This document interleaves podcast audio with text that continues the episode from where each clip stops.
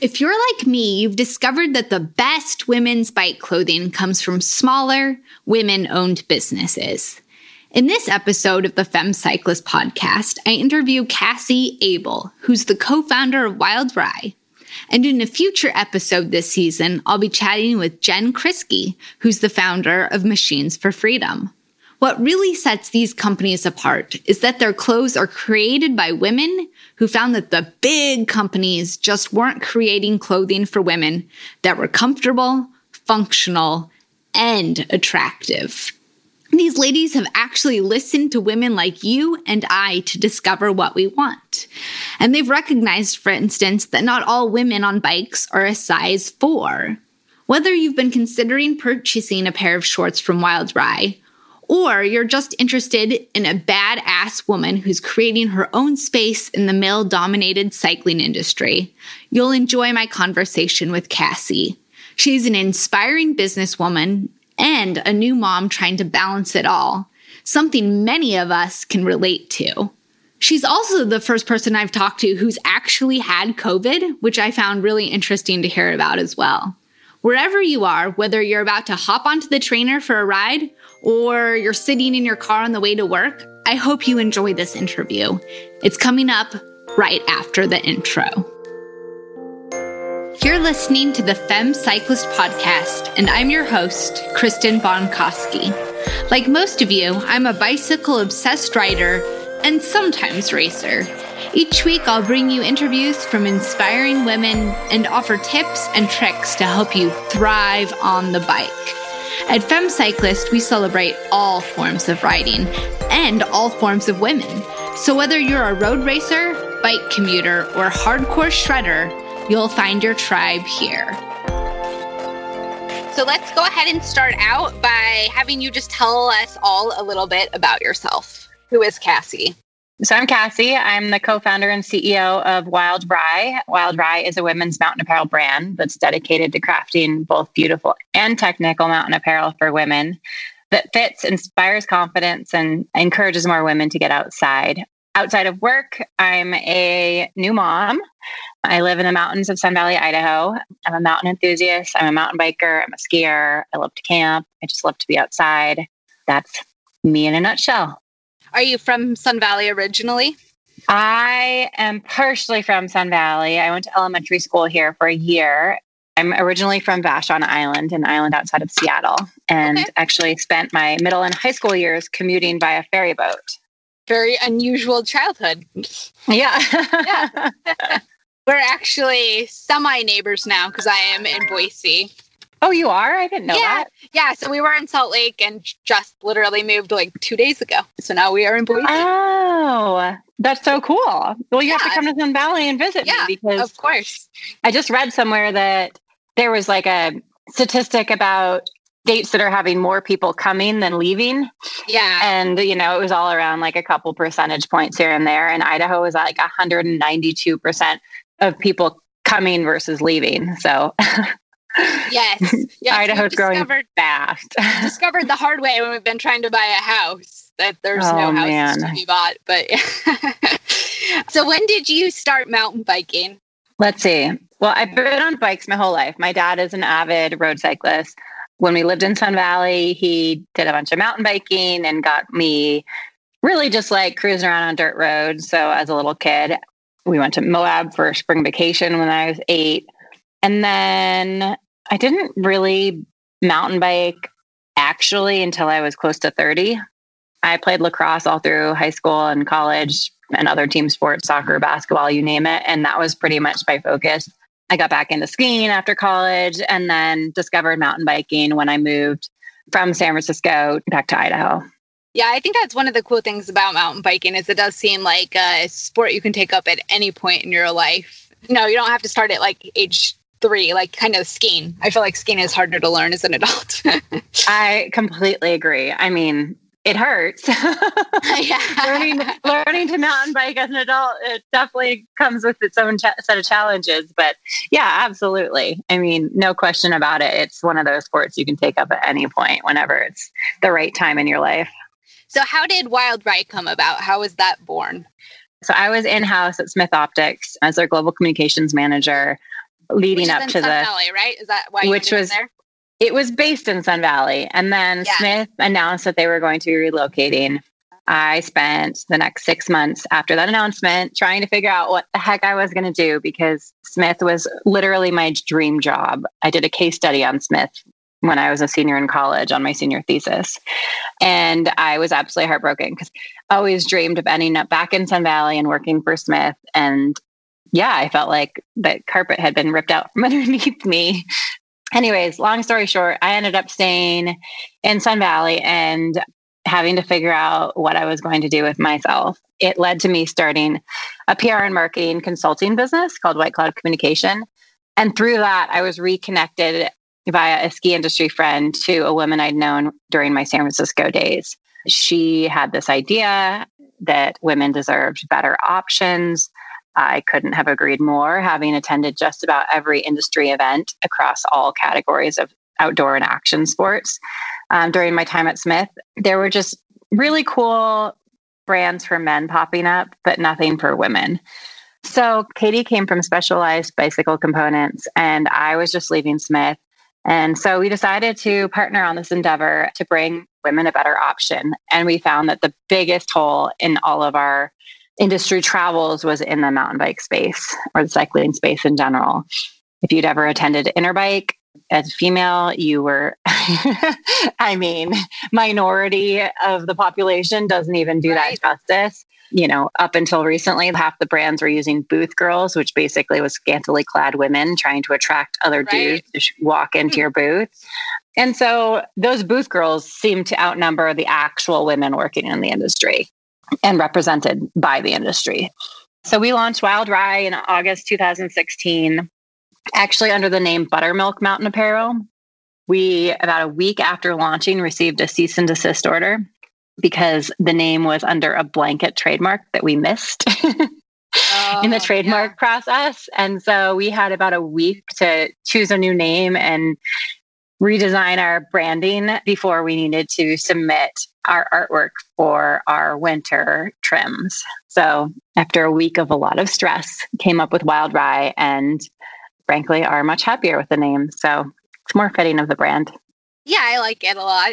You obviously had a little bit of background with Smith. Did you have any like supply chain experience or apparel experience before doing this? no. I'm a marketing person, marketing communications person.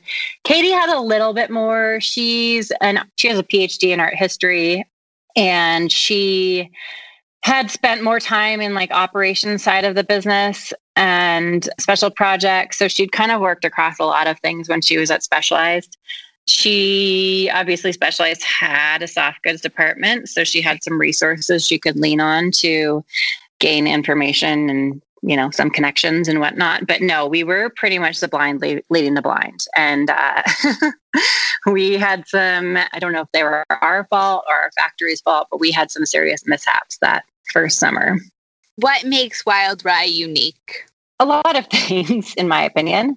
We are dedicated to crafting apparel that's like extremely durable and can stand up to the test of the women who are sending it the hardest but also aim to have a more approachable vibe. So our colors are like lack of overly logoed apparel, our more contemporary style. So we're this like sort of strange blend of super, super bomb proof apparel, but that also has uh, contemporary shapes and, you know, I don't know, just like speaks to women in a way that a lot of bike industry brands do not, in my opinion.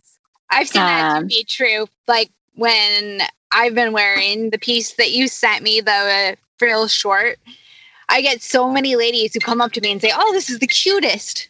Mm-hmm. Where did you get this? I've never seen anything like these shorts. And so, yeah, it's, I think it's just obvious, like the response you get out on the trail, that this is so unique and different from what we normally see. Yeah, a hundred percent. You know, I think another thing that's unique to us, especially for a US brand, is that we're a four season brand. So we really, really, really shine in the mountain bike space and our spring summer category, but we also have base layer sort of winter soft goods category. So we're a four season brand that transcends beyond the bike industry. So, you know, I think it's more common in Europe to have brands that are bike summer and like ski oriented in the winter, but less common here in the States. So I think that's another thing that's fairly unique about us. Yeah. And then finally, like, I mean, our dedication to community. We, from a brand conversation perspective, like we talk about the real shit that women talk about on mm-hmm. on their rides and in real life. I mean, we did a whole whole Mother's Day piece on industry women and how they honestly found the courage to get back on their bike after like their undercarriage was absolutely shredded from having a baby. right. I mean, like that is a real issue and something that people think about. Like trying to sit on a saddle again after giving birth is scary. Totally. a little daunting. And so that's just one example of how we how we like to, you know, I don't know, like say the things that maybe other people aren't willing to come out and say from a brand perspective, but they are the th- topics that you talk about on the trail with your friends and fellow riders. So, going back to that for a moment, you're a mom now. How old is your little one? He just turned eight months. Congratulations yep. on that, first of all, because that's super exciting. How long did you wait until after he was born to get back on the bike? I was on my bike after about three months. So he was born end of December, December, January, February, yeah so sometime in march maybe in april i'm not sure okay. exactly but it was about three three and a half months and i was really out of shape. I was really heavy compared to what i'm used to and it was mm-hmm. but i honestly like getting back on my bike made me feel more like myself than i had in a really long time yeah, that's how it was for me. It was like the only time really I felt like myself because you become this totally new person when you become a mom, right? And so it was like mm-hmm. this little window back into who I was before having a baby. And I felt that yep. very strongly. I couldn't agree more. Yeah, it was super energizing. I was like, okay, like there's still pieces of the old me left. And yes. you know, as time passes, more and more of that comes back. But you're living in such a dark space those first few months, totally sleep deprived. Your body yep. just feels completely out of whack.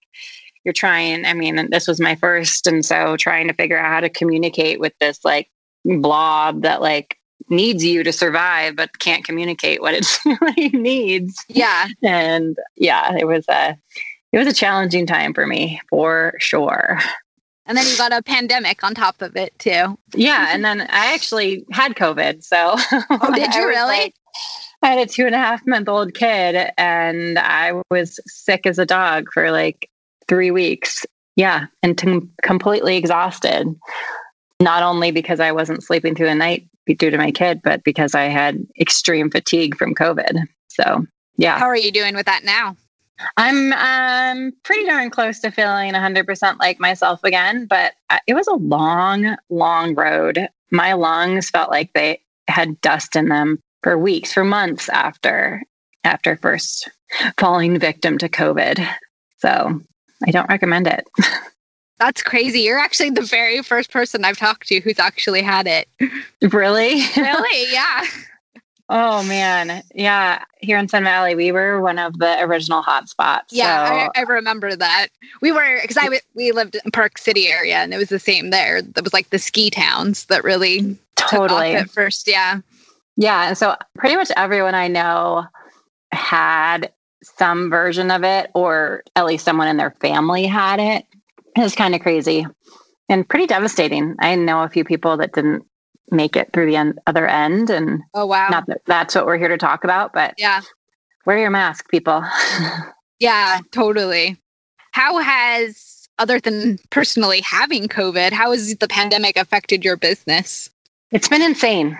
So take us back to March. Everything was shutting down. I had COVID myself our website got hacked. There was a whole lot of like spam and like phishing going on right when the pandemic really hit here. So, as a totally brain fogged new mom with COVID, I fell victim to a scam and our website was hacked and the hackers took out a $5,000 Shopify capital loan and Oh my gosh against us that we ultimately got sorted. In addition, we had a few major retailers suggesting they might be canceling really big purchase orders that we very significantly planned around. So March was pretty devastating and it was yeah. paralyzing. I didn't know how to talk to our community and our customers. It just nothing felt right. And then I feel like a fog lifted in April and I found my words. We found ways to support the efforts. We launched a campaign called Masks for Mountain Town. So every order contributed to donate masks to organizations in need across like our mountain communities who are being hit really, really hard. And I feel like I don't know, the world kind of shifted. People started going outside again. People started buying bicycles like crazy. And so from April on, like we've had just an incredibly successful year from a business standpoint.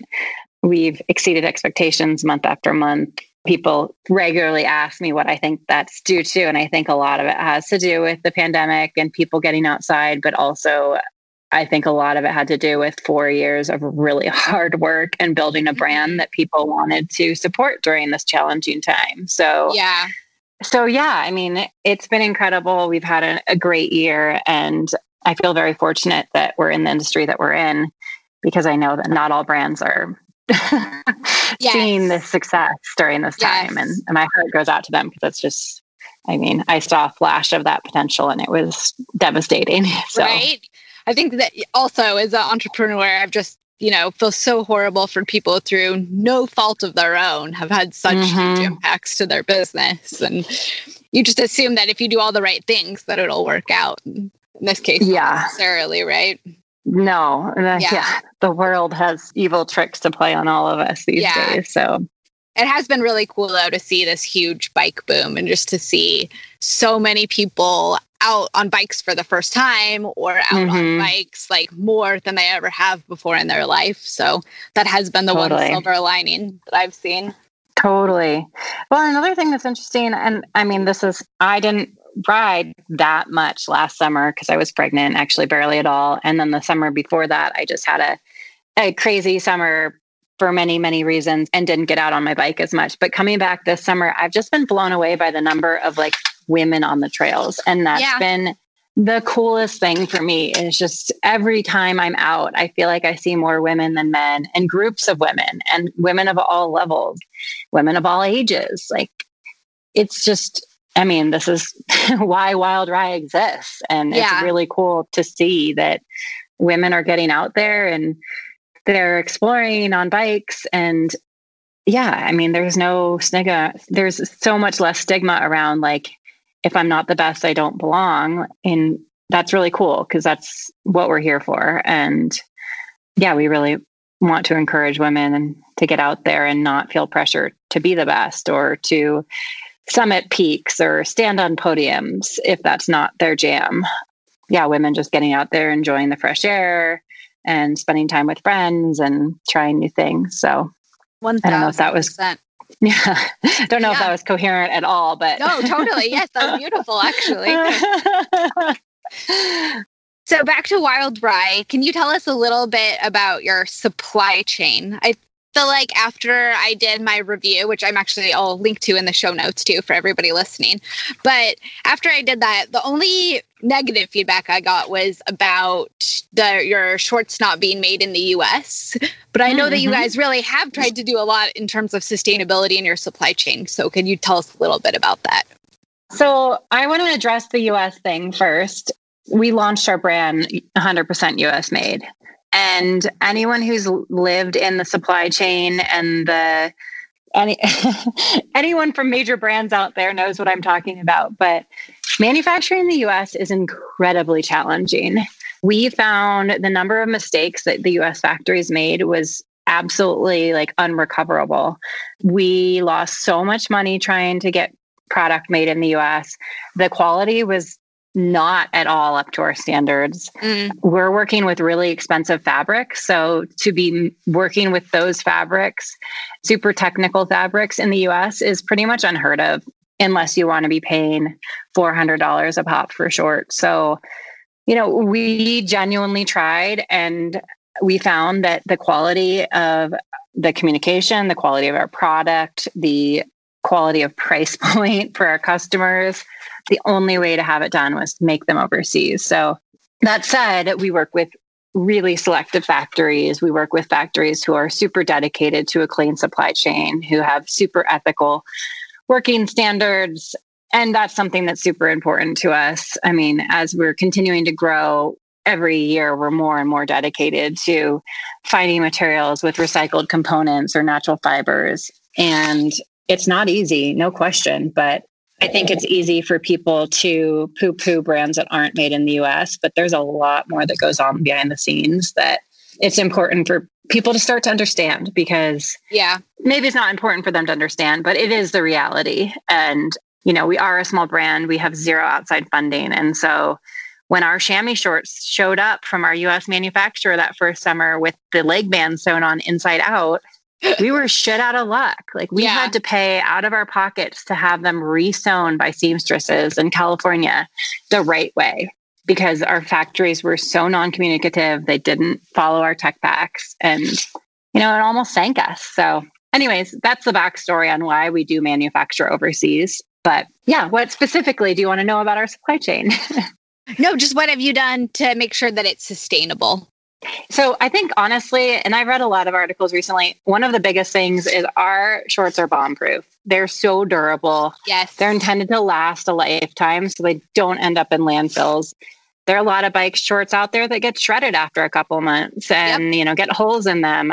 I've eaten shit so hard, pardon my language, so hard on like chip sealed roads in my Freel shorts and yes. ripped my skin apart but not even a blemish on my shorts. I think that is the best thing we do from a sustainability standpoint is make a product that lasts, that you don't need to like just discard when it, it no longer works because it will work totally. for a really long time. And then, like I was saying, you know, we are super proactive in looking for materials that are either recycled or have natural fibers. But again, I go back to a durable product is mm-hmm. the best thing you can do. I got to say, my favorite thing about them too is not just the durability, but the fact that they stayed clean. Mm-hmm. Like, I just keep wearing them like over and over. I'll wear a clean chamois, but like I don't feel any need to wash them if they don't look dirty. So that's really cool to me. I'm not a big fan no. of laundry. oh God, no, me neither. Yeah. yeah, that's another really good point. You're saving water by not washing those shorts over and over again. But yeah, but yeah, I mean, they are designed to basically just be able to brush them off. I mean, yeah Obviously, there are extremely muddy circumstances where that may not be the case, but in general, riding in the West, you can just brush off the dirt and the splashes and you're good to go for another ride. What's your favorite piece or print? Oh gosh, that's really hard. um, I mean, the Freel is 100% my favorite piece in our line. Uh-huh. Um, it's become our flagship product. It's so durable. I love the fabric you know, it's honestly like nothing that most people have felt in the bike industry. We actually do get a lot of people not quite sure that they're going to like the Freel because it does feel different than your average mountain bike short. But then once people get out on the trail in it, they realize like just how breathable and durable and how much you don't really even notice that you're wearing it because it's such a nice fabric. It moves with you. In terms of favorite print, that's really tough. Honestly, I'm already looking to spring 22. So some of my favorite prints are future or prints that, that aren't seen yet. ah, well, that's exciting. yeah. One thing I wanted to point out for everybody listening to is that your shorts go up to a size 18, which I think is somewhat unique and unusual. I see a lot of shorts that do not go nearly as big as that. you maybe talk a little bit about that, about just why you guys have chosen to offer so many sizes? I mean, we launched with the intention of being an incredibly inclusive brand, and that is across all categories. So, your skill level, your frequency of participation, and that extends into all shapes and sizes of women. And diversity is mm-hmm. something that we're still working towards as well. But yeah, I mean, extending that size range, I mean, I think the outdoor industry has done a very mediocre job of creating technical product that actually works for women and as the average size of women has grown, the outdoor industry hasn't completely caught up to that. So it's just really important that we're able to accommodate a wider range of women. And it's expensive to have 10 sizes in every color. Yeah. so we weren't able to launch it day one, but it was something we were always working towards. And we'll always continue to look for ways that we can continue to be more inclusive and support women however they play outside. So you've been touched a little bit earlier, like on Interbike and no female mm-hmm. representation or poor female representation. How has it been, like once you actually got your business up and running, how has it been woman working in an industry that's so heavily male dominated? Honestly, it doesn't bother me at all. I've been in and around you the industry for a long time. Yeah. yeah, I was it wasn't like new to me to be a minority. Uh-huh. so it's fine. And like, I love my male colleagues. They're amazing. And, you know, all the men that I've worked with through the industry overall and while I was at Smith. And, you know, I have no problem working in a male heavy environment whatsoever. But I think something that is a little different with Wild Rye's. One, we haven't really attended that many industry events. We haven't done trade shows. We haven't yet made it to Sea Otter. We actually were thinking about going this year and then COVID hit. So we haven't so much been like in the thick of it. We've done some Outerbikes and those have been awesome and very male heavy, but I think the industry is starting to appreciate the women who are there and do show up and are trying to welcome more people because honestly as we welcome more women into the sport of mountain biking it's better for everyone and yes. I think the bigger brands are starting to see that. And the more male dominated brands are starting to see that, that like women, one, we spend money. Right. That's we right. Spend money on the things we care about. And it hasn't really been too much of an issue for me personally. You know, that's after years of growing some thick skin and right not being afraid to say my piece when someone says something that I don't appreciate or yeah or whatnot. So, so that thick skin and like obviously this confidence you have that you've created this amazing business. Do you think you've always had that confidence, or is that something that you've developed over time? No, I definitely have not always had that confidence at all. And I would say I still don't have it every day. I was painfully shy, you know, in middle school like painfully shy. Yeah. Like didn't speak painfully shy. Oh, wow. But I played team sports all through, well, pretty much my whole life through college and even beyond. And I think that that was like an area that really helped fuel my confidence. And then as I got back into, I mean, I've skied my whole life, I've been on bicycles my whole life. Like that's always been a place where I felt confident. And yeah. so tying that to my business has enabled me to believe in myself. Not every day, but most days. Honestly, the confidence comes from really believing in what we're doing. I just think that there's absolutely a need for Wild Rye. And yeah, that's not about me. That's about being confident in the brand and what we stand for. And that gives me a lot of confidence, just knowing that we're doing something that's needed, that's wanted, that's doing good, a brand that stands for something. Yeah, yeah, exactly. Yeah. So. So, one thing that you've also worked on is helping support other women, and you've created a Women Led Wednesday. Can you talk a little bit about that? Almost two years ago, I launched a campaign called Women Led Wednesday. And the idea was to encourage people to use their collective purchasing power to support women led brands.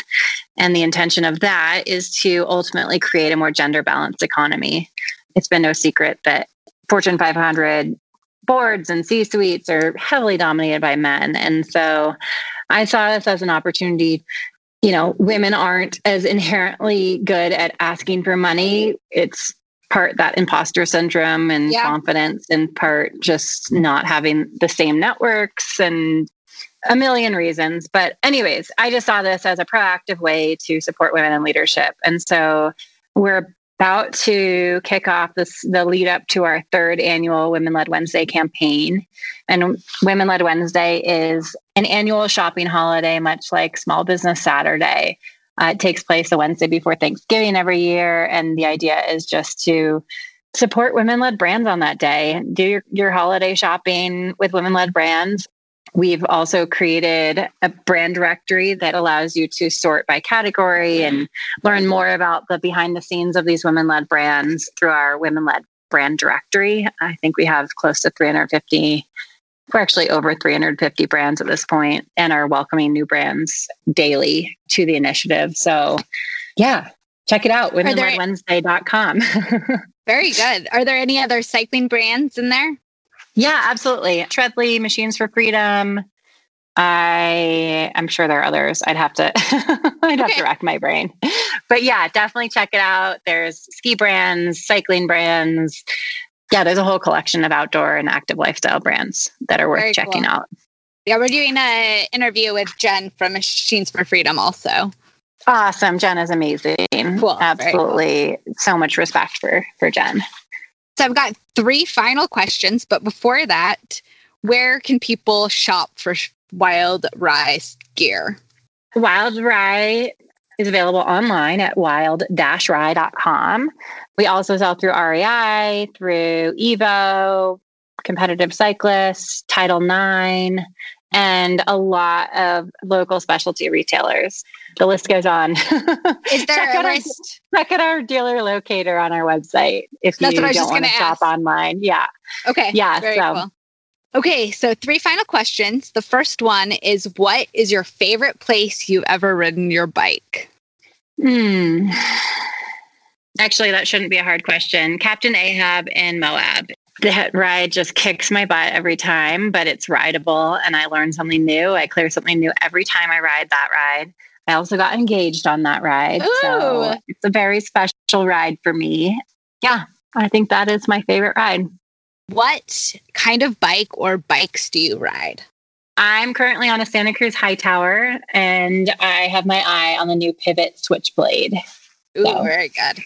and final question is what do you love most about riding your bike? I love that I'm always a student. I love to learn and I love to find ways to get better at things. And there's one thing for sure I'm always going to have room for improvement on my bicycle. And it's something that, like, every time I go out, I feel like I learn something new or I try something new, I clear something new.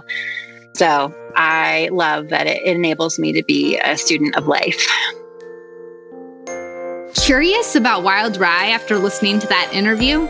Make sure to check out my review of the Wild Rye Freel Short and the Wild Rye Sandia Jersey. I've included a link to that review in the show notes. I've also included the links to some of the places you can shop for Wild Rye, and some of those are affiliate links, which means if you click on one and end up buying anything, FemCyclist makes a commission on the sale at no cost to you. That's how we make money and keep FemCyclist up and running, so we appreciate your support. We've got a bunch of exciting interviews and topics coming up this season many of which were actually requested by you all. So make sure to hit subscribe so you don't miss any upcoming episodes. Until next time, I hope you're getting in some great rides and staying safe and healthy. Love you all.